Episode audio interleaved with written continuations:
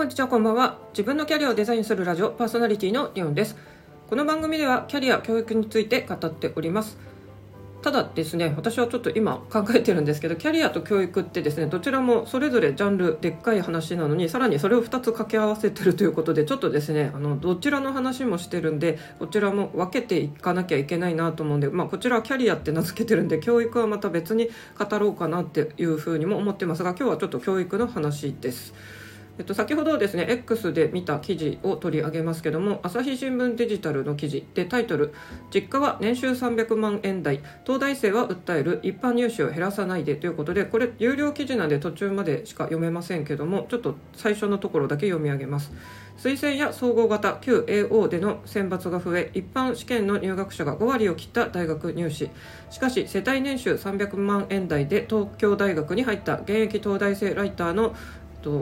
布施川天馬さん。ちょっとこの方の読み方わかんないんですけどは一般入試を減らさないでと訴えます。入学して痛感した思いやその背景とはということで、まあ、この方はですね特に国立とかでも今だんだんこの推薦型とか総合型入試選抜増えてきておりますが、まあ、やっぱりですね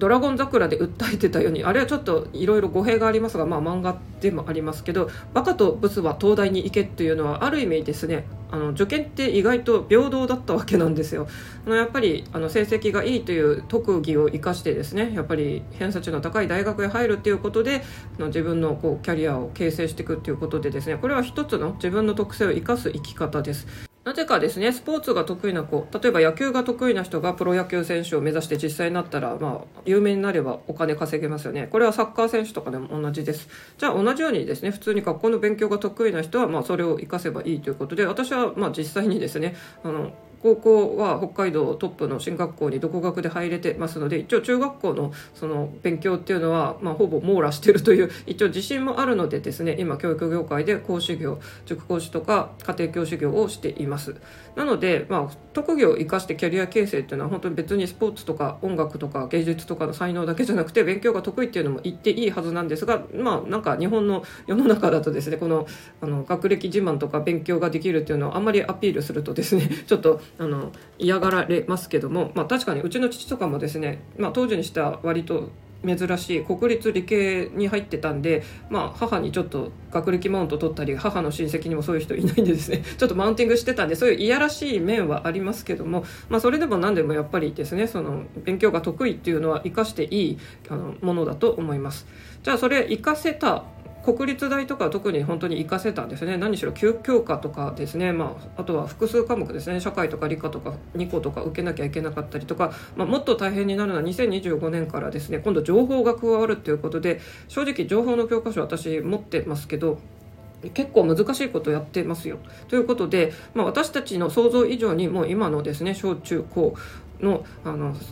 子どもたちっていうのは勉強またガリガリやらなきゃいけない風潮になっていますがこんな時にですねこの推薦や総合型入試が増えてきた。皆さんもしお子さんがいらっしゃる受験生があのいる方は特にご自身で考えてほしいんですけどこの番組のあのコンセプトの一つは自分の頭で考えるってことなんでこの推薦や総合型入試増えてきたことについてあなたはどう思いますかね？私はこの東大生ライターという方の訴えるように一般入試を減らさないでと思いますね。特にあの国立大っていうのはその幅広い科目をですねオールマイティにできるっていうのを生かして入るところなのでなんかここでですね私立のように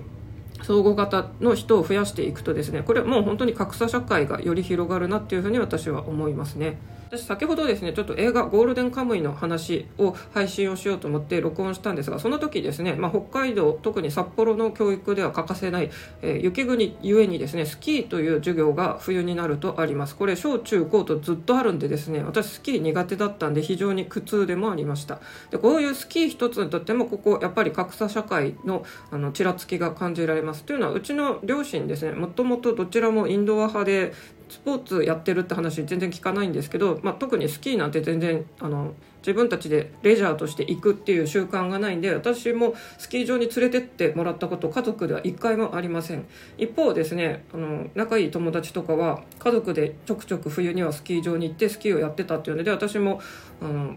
そっちの家族に混じってですねスキーに連れてってもらったことって大きくなってからあるんですけどあ普通の家庭ってスキー行くんだっていうのでですねうちは本当にスキーに行く文化習性もなかったですし多分ですねうちエセ中流家庭をのふりをしてましたが、まあ、基本的に自家用車がないっていうところからしてもですねあの決して裕福じゃありませんでした。車を維持できないってことはやっぱりですねそれなりの生活なだけで、まあ、私はそんな中でもピアノを習わせてもらえたのは逆にありがたいなって思えるほどです、まあ、大人のピアノサークルとかに入るとですねやっぱり子供の頃ピアノ習いたかったけど親にうちはそんな余裕がないからって習わせてもらえなかったって残念に思ってる人の話を聞くとそれは私は習わせてもらえたのはちょっとありがたかった。ったなと思います。まあ、ここもピアノとかもそうですね。習い事とかも全てやっぱり金銭的に余裕がないと習えないっていうものです。ピアノはやっぱりですねあのデジタルピアノとかよりは生ピアノ。まあ普通グランドピアノまでは買えなくてもですねあのアップライトピアノうちも買ってもらいましたけどそういうのも結構高いということでですね総合型とか推薦が増えていくとこういう経済的に余裕ある人が、まあ、例えば海外留学をしましたよとかですね、まあ、〇〇を習ってました。例えばちょっと珍しい系のそういうピアノならまだいっぱいいるかもしれないですけど、まあ、バイオリンとかちょっとなんかゴージャスなイメージのある楽器とかですね。そういう珍しい体験をした人があの活かせるっていうのがこの推薦や総合型入試なんですよね。なんでかつての普通に試験とまあ、面接あるところもたまにありますが基本的に試験のみのあの入試でですね自分のキャリアを広げていけるっていうこの大学受験とかはですね割と平等だったんですよね。だからこそ「ドラゴン桜」っていうあの漫画も生まれてますけども、まあ、これがだんだんこの国立大ですら総合型入試が増えてきているということで、まあ、これやっぱりこのライターさんが訴えているようにですね貧困家庭からすると本当に一般入試を減らさないでというあの気持ちは本当にうちも貧困チックな、まあ、ちょっとエセ中流過程を、まあ、演じてた過程だったのでですねこれ結構感じます。まあ、私もですね地域トップの進学校に入りました、まあ、北海道なんでですね、まあ、本州の人東京の人からするとちょっと北海道ってちょっとレベル低いよねって、まあ、言われるかもしれません。実際入試問題はですね東京神奈川とかと北海道とか見るとやっぱり北海道は簡単ではありますがそれでも一応ですね普通に偏差値あの70超えというので私はこの、まあ、経験とかですねそういう評価も踏まえて、まあ、自分は教育業界では割とこう採用率高いだろうということもあってですね塾講師とか家庭教師業が、まあ、私転職歴本当にたくさんありますけども、まあ、唯一長くあの職種としては続けている教える仕事ですね、まあ、塾自体は本当に私はもうたくさん経験してるんですけども、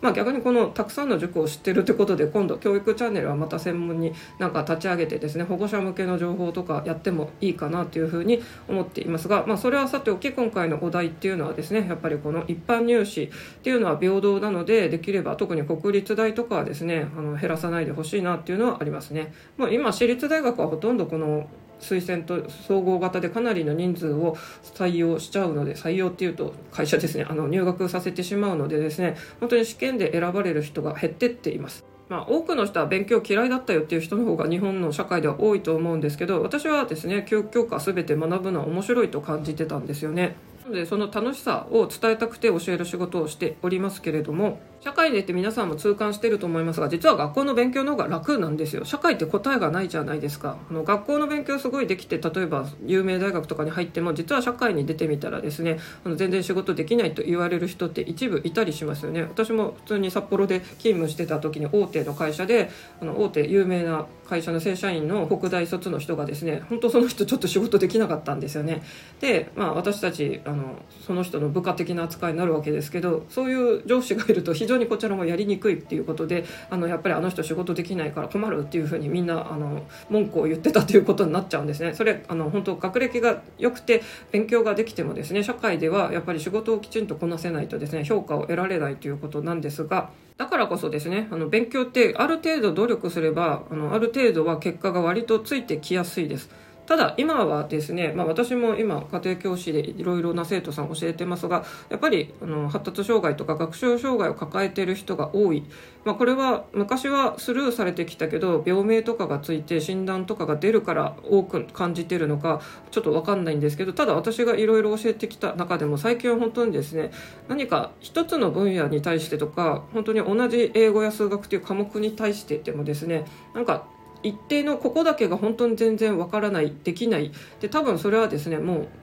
脳の動きとしてここが本当に苦手でもう理解できないんだろうなっていう感じで問題を睨んでですね本当解けないで困り顔している生徒さんが非常に増えています、まあ、こういう生徒さんたちにですねあの決して勉強は結果が出るよとは一概には言えませんが一般的に普通のですねあの学力があって普通の頭脳とか、まあ、健康な体とか脳とかを持ってる人っていうのはある程度ですね時間をかけて努力すればですね割と成績って伸びやすいんですよね。だからこそ子供がまあキャリアを育てるとかですね。あとは人生一発逆転したい。例えばうちもそうでしたけどうちも機能不全家庭で家族仲悪かったです。でそこを抜け出すのの一つにやっぱりですねこう勉強していい学校に入ってあのもう違う世界に飛び込むみたいな感じですよね。私も一応あのずっと勉強してきた中で、まあ、とりあえず大学では英文化に進んで一応英語学習を細々とずっと続けてきました。決してキャリアのですねキラキラした人たちのようにすごい資格を取ったとかなんか留学経験があるとかいうわけじゃないですけど私は当時普通に英検2級っていうですね一般的にごく普通の資格のレベルでもあの海外の正社員の勤務の切符を取ったりとかですね、まあ、普通にあの履歴書を英文で書いたりしてですね Google の仕事とかもしたりもしてます。普通に GAFA も私結構 Apple もですね Amazon もあの採用歴とかありますのであのちょっとやっぱりですね人より努力した結果っていうのがキャリアの選択の幅を広げているということでもう今の世の中ですね、まあ、とりあえず英語あの理解できる頭を持っているんだったらとりあえず英語はやっといたら海外にもあの就職先は広がりますよっていうことですね。ただ英語がですね全然理解できないという生徒さんも実際増えてます。子供の頃英会話やってたっていうのに中学校に入ったらやっぱりできなくなる人はですねあの単語のスペルが全くもう分かんない覚えられないというので単語が覚えられないイコールもう英語の文章を作れない読めない書けないということで、まあ、学校のテストではですね基本的に筆記試験となるんでスペルとかきちんと書けないと得点取れない、まあ、読解ならなんとかなるのかなと思って教科書の意味をつかんでればある程度定期テストで点取れてもですね今度学力テスト実力テスト模試系とかになるとですね、まあ、全然わかんないっていう風になって低得点になるというなんかそういう傾向がなんか強い生徒さんが随分最近は増えてるなっていうふうに感じます。これはもうですね苦手というより本当に脳でここを理解するのがかなり不得意な、まあ、そういう特性を持ってるんだなっていうにしか思えないぐらいですね一般的に見てやっぱり普通だったらこれすっと暗記できるはずが、まあ、それを理解できないで一個一個理解できてもですねテストとかになるとその単元で例えば公式4つ習ったらですね1つの問題が出た時にどの4つを当てはめるかっていうのが多分わからないのでいつもあの違う解き方をして×になるっていうことになっててですね。まあ、ここら辺ってもし脳の問題だったら私たちが、まあ、教える仕事をしているものとしてもですね、まあ、ある意味無理っていうふうにあの結論付けなきゃいけないんでそれだったらもう得意なことで得点を重ねていくしかないんですが、まあ、そうなると日本のこのですね、まあ、特に国立なんて9教科とかあったり、まあ、情報が加わったりってすると本当にあの日本のこのテスト形式の中で解ける人得点を取れる人だけが、まあ、あのそういう大学とかに行けるってことになりますよね、まあ、もしそういう教育方針にちょっとあの疑問点を感じたりして日本の学校で行きにくいっていう方はポイシーのあの野本京子さんの発信でよく海外のあの話海外の教育の話もしてますので、まあ、そちらも参考にするのもいいと思います。まあ、ただですねあの一概にみんながじゃあ海外行けばいいのかっていうのも問題です。やっぱり英語もできなきゃいけませんしあちらの教育で日本式とかこのイギリス式っていうこういうまあ、割と得点を重ねる偏差値主義な考え方じゃない、えー、教え方例えば IB 国際バカロレアとかの考え方っていうのは自分の頭でまさに考えようっていう感じなんですよね。なので逆に自分の頭で考えることに慣れてない日本人がそういう教育を受けたらですね結構あの慣れなくて参ってしまうとかあとは、まあ、日本のこういう教育に慣れてるとなんか先生全然教えてくれないでみんなでディベートばっかりしてて大丈夫なのかしらってそういう教育方針を、まあ、不審に思う保護者の方も多くてまた日本に帰ってくるっていうようなケースもありますので、まあ、ここら辺はですね本当にあのお子さんの特性とかも考えていかなきゃいけないですし別に日本の今の学校が楽しければ海外に行く必要なんてないよって野本京子さんおっしゃってますので、まあ、そういう海外の情報とかも取り入れつつですね、まあ、お子さんにとって自分の力を生かせるようななんか教育が受けられるといいですよね。ちなみにですね AI が発達してきていろんな優れた AI 教材って出てきてます私もこれもいろんな塾でですね最新の一番人気のやつとか実際見たりもして、まあ、それの使い方とかもちょっと触ったこともありますがこれですね、まあ、私基本的に個別指導塾で教えてるとですね基本的にはまクラスの平均点いくかいかないかどちらかというと勉強が苦手な生徒さんが来ます。基本的に勉強できる生徒さんって集団塾に行くので、まあ、そこについていけない生徒さんが個別指導塾または家庭教師とかマンツーマンとかの方に行くんですけども、まあ、こういう生徒さんたちはですねいくら優れた AI 教材を与えてもですねやっぱり動画あの見てる様子を私もあの教室監督とかでちょっと見ていましたけどみんなですね やっぱりあのいくら AI からですねあなたはここができてなくてここが苦手なのでもう一回この動画を見直してくださいって指示されようがですねもうみんなやってないんですよ、まあ、正直サボっちゃう。なのであのこの手のやっぱりですね教材っていうのも勉強がある程度1人でできる独学できるタイプに与えるんだったら効果ありますけど、うん、ちょっと成績があの伸び悩んでる生徒さんにはですねちょっと使いこなせないんだなっていうのをちょっと見ましたのでやっぱりなかなか全てが機械教材とかこういう AI 教材でですね全ての指導が賄えるかっていうとそれについていけない生徒も多いよっていうことでですね、まあ、本当できれば一人一人に合わせた教育を、うん、公の学校でできればいいんですけどそんな余裕もない。もう学校の教師も悲鳴を上げてるんでですね、まあ、日本の教育が今後どうなっていくかまだ分かんないですけどとりあえず一般的に推薦総合型の選抜入試が増えているということでですねあのやっぱり経済的に豊かじゃないと、まあ、なかなか海外の留学とか海外旅行とかですね、まあ、そういう高いお金がかかる習い事、まあ、楽器とかですねあとスケートの例えばフィギュアスケートを習うっていうのもすごいお金がかかるって聞きますしそういうちょっと変わった習い事とかはですねある程度財力がないと無理です。で、まあ、総合型とかはですねやっぱりそういう変わった体験談を私はこういうのを頑張ってきましたって主張してあのアピールしていくやつなのでですね、まあ、ここそういう貧困家庭とかこの技が使えませんので、まあ、できるだけこの東大生ライターの方が訴えているに貧困層が困るので一般入試を減らさないで、まあ、これは本当に特に国立は本当にそういうふうにしてほしいなというふうに私も思いました。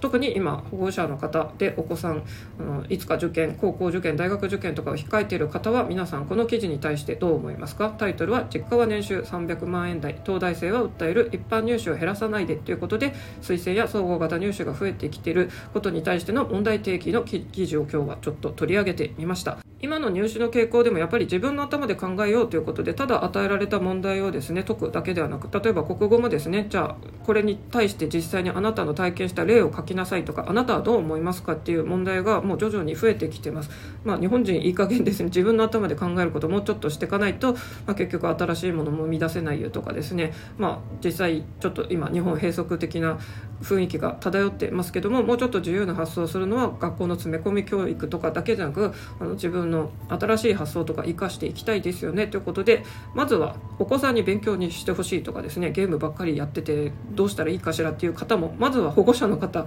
皆さん自分で頭でどうしたらいいか考えてみましょうそしてゲームとかもですねまあ私ゲームアプリの開発とかにあの携わったことがあるんですけどゲーム好きなら本当にそれを仕事にできるぐらいあの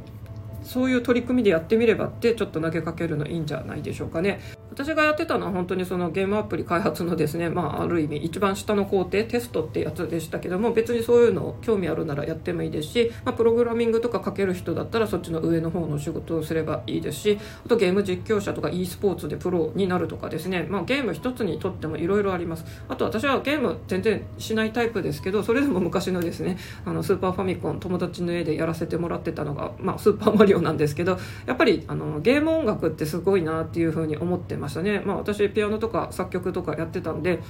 なんかこういうのを作る人になれたらいいのにと思いましたが、まあ、私はそこまで本格的に あの作曲習ってたわけでもないし音楽のそういう大学とか専門学校に行ってもいないので結局そういう作曲の道には進んではいませんけども、まあ、そういうあのゲーム一つにとってもですねいろいろそれが将来につながることもあると思います、まあ、何よりですねあの実は幸せとは何かって私も研究している中で一つ答えが出たのがですね何かに没頭している時ってかなり幸せだと思うんですよ。それはいわゆる他の言葉で言うとゾーン体験かもしれないしもう全てを忘れてですねそれに夢中に取り組むっていうのはこれはもう究極の幸せな時間の過ごし方の一つだと思います。まあゲームをやってる人で好きな人はそういう時間かもしれません、まあ、私意外とですね例えば Kindle 本出したりしてますが、えー、と執筆あの文章を書いてる時とかも結構これになんか当てはまったりもするんでですね、うんまあ、音楽ピアノ弾いたりするのも楽しいんですけど、まあ、その時にもたまにですね自分で即興でいろいろ弾いてて、まあ、ゾーン体系みたいなあすごいよく弾けたみたいな時もたまにありますけど意外外と文章とか書いてるのもそういうの感じたりする時もあるので、まあ、私結構ライティング好きなんだろうなというふうに思ったりもしますので、まあ、こういうですね何に夢中になるかっていうことからあの自分の好きなこととかあと将来何をするかっていうのをつなげていくのもいいんじゃないでしょうか。ということで、まあ、今後ちょっとですね保護者向けに私が本当にさまざまな塾あとはま基本的に東京埼玉札幌の塾とかで、えっと、いろいろ教育の現場を見てきた私がですね保護者向けのまた教育のアウトプットの場は別になんか設けた方がいいんだろうな。多分キャリアと教育って一緒にあの混ぜこざにしてですねなんか話してもちょっと方向がちょっと違うよなというふうに思っていますが今日はちょっとキャリアの番組の中で教育の話してみました、えー、皆さんどんなふうに考えるでしょうか。皆さんぜひ自分の頭で考えてみましょう。Let's think myself ということでそれではまた。